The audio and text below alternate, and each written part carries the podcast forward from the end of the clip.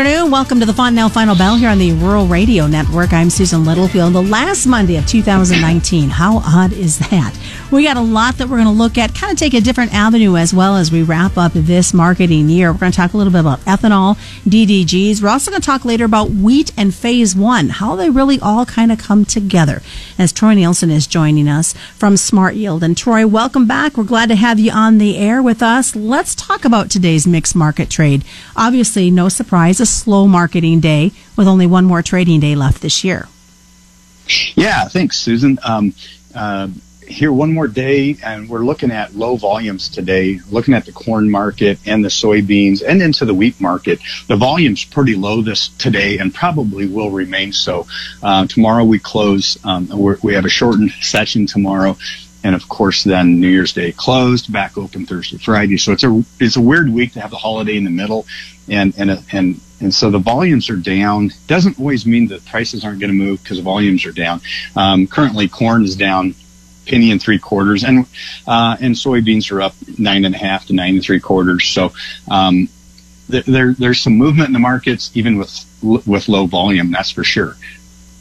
So we look at that low volume, and obviously at this time of year, this is what producers expect. So they're kind of keeping a half eye on the markets, but not really a, a full expecting of anything uh, excitement wise. Are they kind of just now focusing? Let's push to 2020 and see what first quarter brings us. Yeah, I think so. I think it's really exciting to see uh, what's going on in these markets. As far as we're concerned, if you look at the new crop November soybeans, it's at 976. Um, really in a nice territory uh, for this time of year. Uh, new crop December corn's at 402 and a half right now. Um, and that's right where it was at a year ago this same week. So um, we're really doing some seasonal tendencies on those markets, especially in the corn markets, hitting right on the seasonal tendency. Um, and, and, we're in, at levels also that would indicate um, that there's some demand picking up in these markets. And we, of course, about this time of year, shift from a supply issues over to more demand driven issues as we're trying to discover the the size of the crops coming out of 2019, and those will be discovered over the next several months. It's a process, and it takes some time.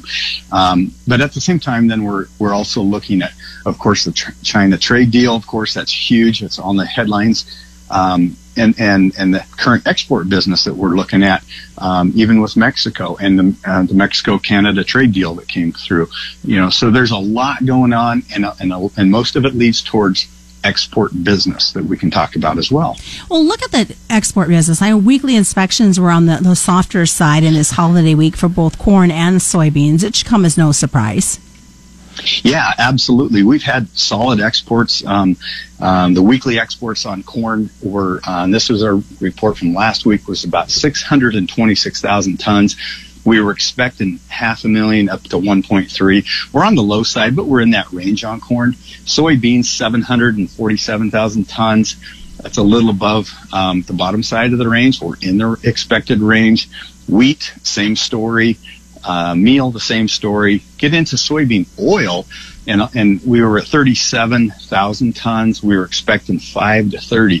So we're um, really strong on the export side on on, on oil that's a good sign. That's a really good sign. The product of soybeans, of course, uh, we want to see that high. So we've had you know decent to, to solid export business here recently that's been building, um, and I think there there's some um, uh, some trade agreement um, activity has has maybe propelled us into some of these solid exports recently in the last three weeks. Um, and as that comes together, hopefully this phase one uh, deal um, gets solidified and um, we can see some more more sales into China. You know, one area that we don't see a lot of discussion about really has been the ethanol market. Uh, we've really seen some stability happening within their margins as of late. Yeah, absolutely. The the dry distillers, um, and I'll just throw out a couple of numbers on a report that I'm looking at. Um, the U.S. produced 27 million um, short tons of distiller, distiller grains um, and then when you look at what makes that up, what we're really looking at is um, essentially there's about a 32% of our dry distiller grain production would be for export this coming year. potentially, and that that's on the high side of things. Um, that would in that would that would result in a minor increase in the amount of corn used for ethanol, or in this case, that's actually an increase of corn exports through that dry distiller exports. Um, it, it, doesn't look so really that like that big of a deal on the balance sheet, um, but I think it makes a difference. It's going to help tighten that stocks to use potentially, and then if we can come out of 2019 with that stocks to use, so our carry in to 2020, um, hopefully that number um, uh, can can can shrink a little bit for us moving forward. With that, you got the dry distillers, which is corn exports. Um, I think that's that that's really uh, positive for this corn market as well as the soybean market. Especially when you look at it from a livestock perspective, it's it's a nice off market for the ethanol market to have those DDGs to be able to fulfill some feed opportunities for our cattle producers. Yeah, absolutely.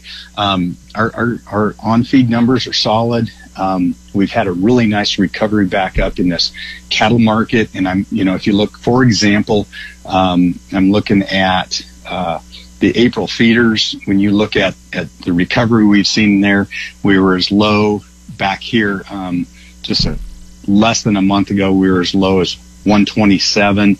We're at the 147 level now. It actually made about a $21 recovery there in the last month and a half. When you look at the cattle numbers, we're strong, um, on feed strong. And so dry distillers, obviously, back to that issue, is in high demand. Stick around, folks. We do have more coming up. It's the Fontanelle Final Bell on the Rural Radio Network.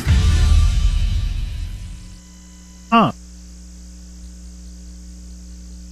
KRVN is your home for Husker sports. Subscribe to KRVN on YouTube for on demand content. You'll see interviews with players and coaches, analysis with insiders, and more. Subscribe to KRVN on YouTube today. 880 KRVN, 106.9 Kearney, and 98.5 Grand Island. Welcome back to the Fontanelle Final Bell here on the Rural Radio Network. I'm Susan Littlefield. As we continue to speak with Troy Nielson from Smart Yield and, and looking at, we've done so much talking, Troy, as you and I were talking before we even started the Fontanelle Final Bell, is such discussion, such focus has been on this phase one trade deal with China. And we know we look at it from a, from a perspective of the pork and the soybeans, but there is an area that doesn't get a lot of talk and actually was made um, in the news today, and that dealt with wheat. Many saying, don't forget, it was a Bloomberg report that says, don't forget about wheat. It could also be a big winner in this agreement with China. And you brought up an interesting point because you're looking at it, and as we all should be looking at it, as wheat as a food source, not for livestock, but for people.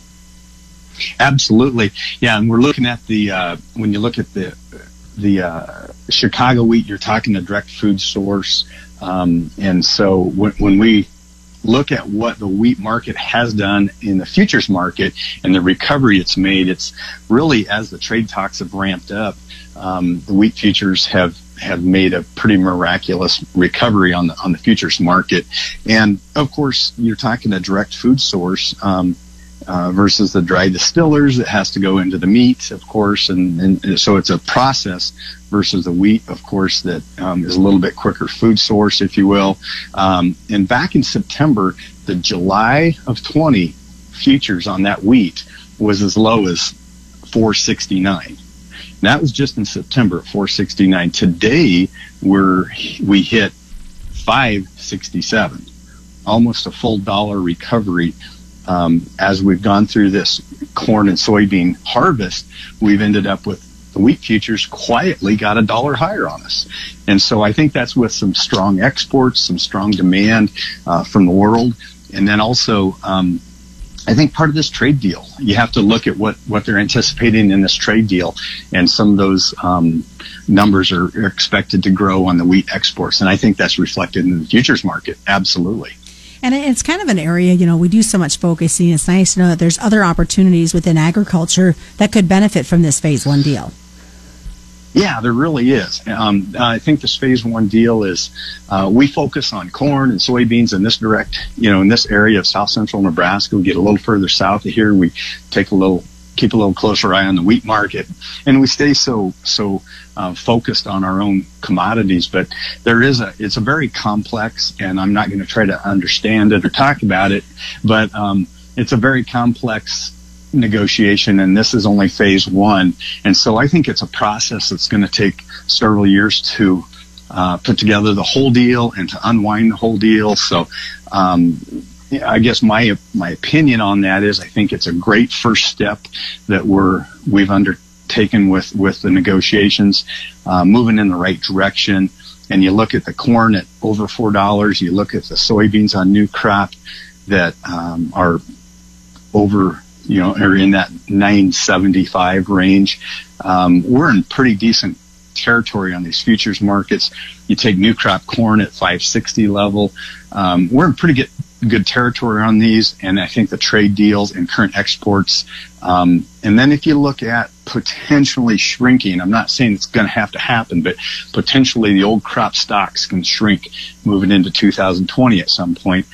We could start to pull down the stocks to use number a little bit and really have some good opportunities moving into 2020. You know, I find it interesting, Troy, and we were kind of talking about this last Friday um, during the Fontanelle Final Bell, was the fact that the markets are suddenly saying, oh, wait, there's a crop growing in South America. We need to pay attention. Did we just get so clouded with trade discussion, both phase one and USMCA, that we kind of forgot the growing? Yeah, absolutely. Yeah, you look at the headlines, and it's easy not to just follow and focus on the headlines every day. But you're right. There's a full world of, of supply and demand out there. And you've got to focus on South America as well because here, um, very shortly in the next 30 days, they're going to be undertaking some pretty good, um, you know, starting into harvest on, on, on their crops and they're, you know, they're, they're having their struggles as well. So I think that plays into our futures markets, of course, being firm at this time. Um, but you're right. We have to look at the whole world and the, and the world supply.